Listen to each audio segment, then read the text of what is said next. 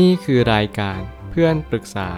เป็นรายการที่จะนำประสบการณ์ต่างๆ มาเล่าเรื่องร้อยเรียงเรื่องราว ให้เกิดประโยชน์แก่ผู้ฟังครับ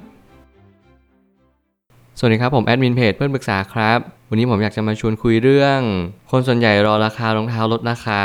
แต่ไม่เคยรอให้หุ้นลดราคาเลยข้อความทวิตจากมอร์แกนฮูเซลได้เขียนข้อความไว้ว่า เวลาที่น่าซื้อหุ้นอย่างยิ่ง คือเวลาที่หุ้นตกมากกว่า 50%ถึง 80%แต่ผู้คนส่วนใหญ่ก็ยังคงรอคอย ให้รองเท้าลดราคากันอยู่ดี ผมชอบข้อความทวิตนี้มาก เพียงเพราะว่ามันสะกิดและกระตุ้นเตือนจิตใจทุกๆ คนว่า ใครที่กำลังอยู่ในตลาดหุ้น ใครที่อยู่ในตลาดการเงินต่างๆ นานาไม่ว่าจะเป็นคอมมดิตี้พกภัณฑ์ต่างๆ ทองเงินเหล็กหรือว่าน้ำมัน คุณจะเรียนรู้สิ่งเหล่านึงได้ชัดเจนมากที่สุดนั่นก็คือ การที่คุณได้เรียนรู้สิ่งต่างๆ ในชีวิต มันเกิดขึ้นจาก การที่คุณเริ่มเรียนรู้ที่จะรอคอยบางอย่างเป็น เมื่อไหร่ก็ตามที่คุณรอคอยบางสิ่งเป็น เมื่อนั้นคุณจะยืนหยัดต่อสู้ได้กับทุกสิ่งทุกอย่างบนโลกใบนี้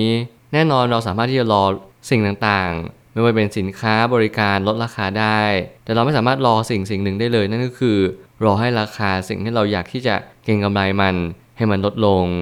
ไม่ว่าจะเป็นหุ้น ไม่ว่าจะเป็นตราสารต่างๆ ที่เราอยากที่จะครอบครองมัน แน่นอนเมื่อไหร่ก็ตามที่เราซื้อมันแล้วมันราคาลงเรากลัวเราไม่กล้าถัวเฉลี่ย แน่นอนหลักสูตรของการลงทุนและการเทรดไม่เหมือนกัน เราจะเรียนรู้สิ่งเหล่านี้ได้จากกราฟ งบพื้นฐานหรือว่าสิ่งที่เราต้องสังเกตสังการในทุกๆเวลา นั่นก็คือสิ่งที่ตัวเรามีเป้าหมายไปยังจุดหมายใด ผมได้ตั้งคำถามขึ้นมาว่า ผู้คนมากมายก็มักจะรอราคาสินค้าชิ้นโปรด ลดราคามากกว่านั่งรอคอยหุ้น ลดราคากันอยู่ร่ำไป นี่คือปัญหาของนักลงทุนทุกๆคนทั่วโลกเลยนั่นก็คือ เรารู้ว่าตลาดหุ้นเนี่ยมีดัชนีเท่านั้นเท่านี้ เรารู้ว่าราคาหุ้นเนี่ยมูลค่าแท้จริงมันเท่าไหร่ แต่เราไม่เคยคิดจะรอคอยผมมีประสบการณ์นี้จากวิกฤตโควิดเนี่ยแหละวิกฤตโควิดทำให้ผมเล็งเห็นสิ่งหนึ่งที่สำคัญที่สุด และมันปิด gap ทั้งหมดเลยนั่นก็คือหุ้นเนี่ยสามารถลดราคาได้อย่างกระหน่ำ summer sale เลย ถ้าเกิดสมมติคุณไม่เคยเห็น ผมแนะนำให้คุณไปดูกราฟ แล้วคุณก็ต้องอยู่ในตลาด มากกว่า 5 ปี หรือ 5 ปีเป็นอย่างต่ำวันหนึ่งคุณจะค้นพบว่า เวลาที่คุณอยู่ในตลาดนานพอเนี่ยคุณจะเห็น cycle ของมัน วัฏจักรที่มันเกิดขึ้นแล้วอยู่ดับไป แบบนี้วนไปซ้ำๆทำให้คุณเรียนรู้ว่า ถึงแม้ว่าราคาหุ้นหรือดัชนีหุ้น มันดูเหมือนจะไม่ลงเลยแต่พอมันเกิดวิกฤตสักครั้งหนึ่ง มันจะล่วงหวบเลย แล้วมันจะเหมือนว่าทั้งตลาดเนี่ยกำลังเจอมิดไนท์เซลหรือว่าแฟลตเซล โปรสูงสุดที่ทำให้เราได้ซื้อราคาหุ้นราคาที่ถูกมากๆ หรือถูกอย่างยิ่ง สิ่งเหล่านี้เป็นสิ่งที่เราเรียนรู้กันอยู่ทุกๆวัน แต่เราไม่สามารถที่รอคอยมันได้เลย นี่ความผิดพลาดของผม แล้วผมอยากจะแชร์ว่า ให้รอคอยหุ้น ที่เราอยากถือมันหรืออยากจะซื้อลงทุน อย่างแท้จริงด้วยจิตใจที่เยือกเย็นเอาไว้ เพราะโอกาสมันเข้ามาแน่นอนแต่การที่เราจะรวบรวมความกล้า ตัดสินใจซื้อหุ้นในตอนที่มันตกหนักๆหรือช่วงวิกฤตนั้น หาได้ยากอย่างยิ่ง และนี่คือความยากและท้าทายสำหรับทุกๆ คนเลยนั่นก็คือ เมื่อไหร่ก็ตามที่หุ้นร่วง เรากลับไม่กล้าซื้อ แต่ทำไมเวลาราคารองเท้ามันร่วง เรากลับกล้าซื้อมันโดยเราไม่เคยลังเลสงสัยเลย สิ่งที่เรากล้าซื้อนั่นก็คือ เรารู้มูลค่าพื้นฐานของมันเรารู้ว่ารองเท้าคู่นี้มีราคาฟิกซ์เรทอยู่ที่ 1,000 บาท พอมาลดราคามาถึง 500-600 บาท เรารู้แล้วว่ามันลดไปถึง 40-50%สิ่งเหล่านี้เป็นสิ่งที่เน้นย้ำกับตัวเราเองเสมอว่า ถ้าเรารู้มูลค่าพื้นฐานของราคาหุ้น เราก็จะกล้าซื้อหุ้นในจังหวะที่มันวิกฤตนั่นเอง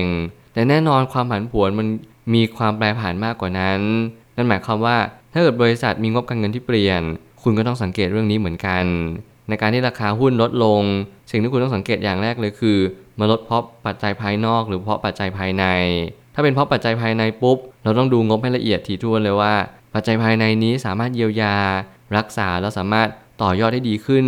มากกว่าเดิมได้ไหม สิ่งเหล่านี้เป็นสิ่งที่เราต้องสังเกตจริง ๆ แต่ละหุ้นแต่ละบริษัท และแต่ละเศรษฐกิจก็จะไม่สามารถที่จะระบุได้โดยส่วนเดียวเป็นเสียงเดียวเลยว่า นี่เป็นสิ่งที่ควรตัดสินใจแบบนี้แบบนั้น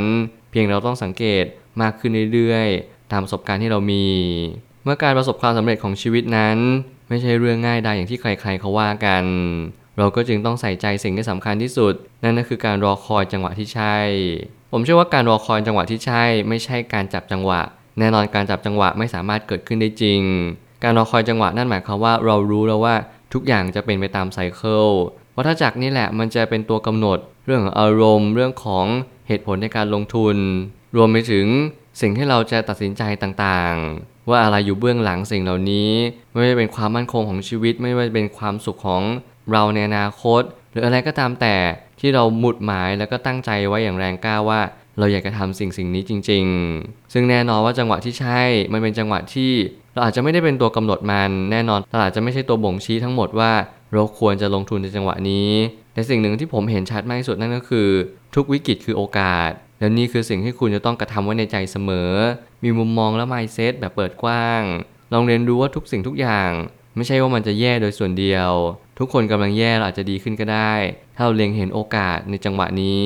นักลงทุนทุกคนที่ได้ชื่อว่านักลงทุนจริง ๆ ไม่ว่าคุณจะเป็นนักลงทุนคุณค่านักลงทุนสายใดก็ตาม สิ่งหนึ่งที่คุณต้องเป็นนักลงทุนนั่นก็คือ คุณต้องประเมินมูลค่าบริษัท ให้ออกโดยอย่างสมบูรณ์แบบมากที่สุด ยิ่งคุณ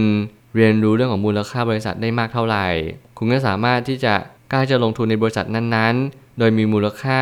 ที่ไม่ได้สูงจนเกินไป สิ่งเหล่านี้แหละมันทำให้คุณมีโอกาสพบเจอกับสิ่งที่เรียกว่ากำไรมากขึ้นเป็นเท่าตัวเลย สิ่งเหล่านี้เป็นสิ่งที่เรียกว่าการที่เราต้องประเมินสิ่งใดสิ่งหนึ่งอย่างเด็ดถี่ถ้วน เราจะไม่ต้องรู้จักบริษัทนั้นโดย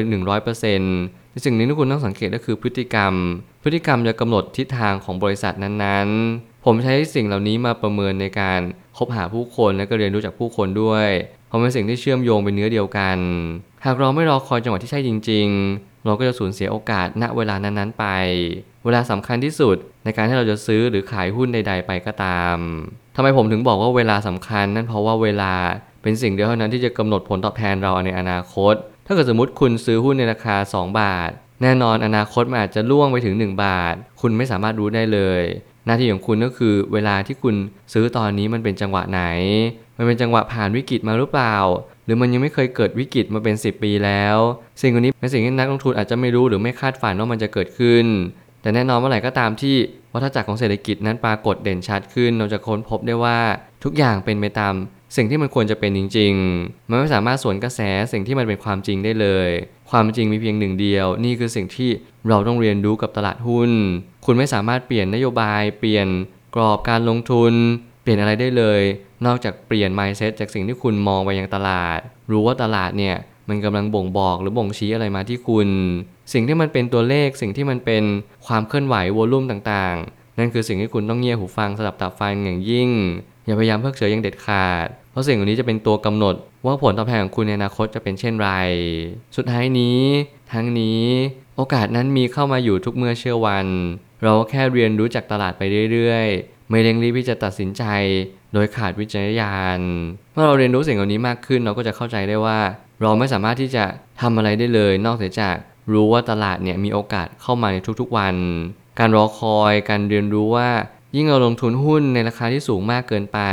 และยิ่งเราประเมินมูลค่าบริษัทไม่เป็น เราจะไม่รู้มูลค่าพื้นฐาน เราจะไม่รู้จังหวะของตลาดว่าตลาดในตอนนี้กำลังมีผลอย่างไรในอนาคต ซึ่งสิ่งเหล่านี้มันเกิดขึ้นจากประสบการณ์ทั้งหมดทั้งมวล หน้าที่ของนักลงทุนทุกๆคนก็คือหาข้อมูลให้ได้มากที่สุด เรียนรู้จากอดีต ถึงแม้อดีตจะไม่ได้ส่งผลต่ออนาคตอย่าง 100%แต่อดีตคือเงื่อนงำคือจิ๊กซอว์ที่สามารถต่อดอทได้อย่างสมบูรณ์แบบ อย่างน้อยที่สุดอาจจะเรียนรู้ได้จากการขาดทุนในพอร์ตของเราเอง แต่อย่างน้อยเราก็จะมีสติควบคุมอารมณ์ ใช้เงินเย็นมาลงทุนไม่โลภจนเกินพอดี อยู่ในกรอบการลงทุนที่พอดี สิ่งเหล่านี้มันก็ทำให้ทุกๆอย่าง ประสบเหตุที่ดีมากยิ่งขึ้น ประสบผลลัพธ์ในสิ่งที่ดีมากยิ่งขึ้น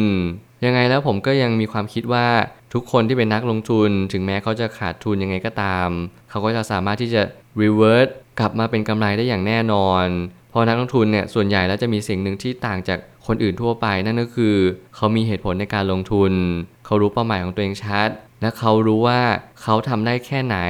และเขารู้ว่าตลาดเนี่ยมันก็จะมีโอกาสกลับมาหาเราได้ตลอดเวลา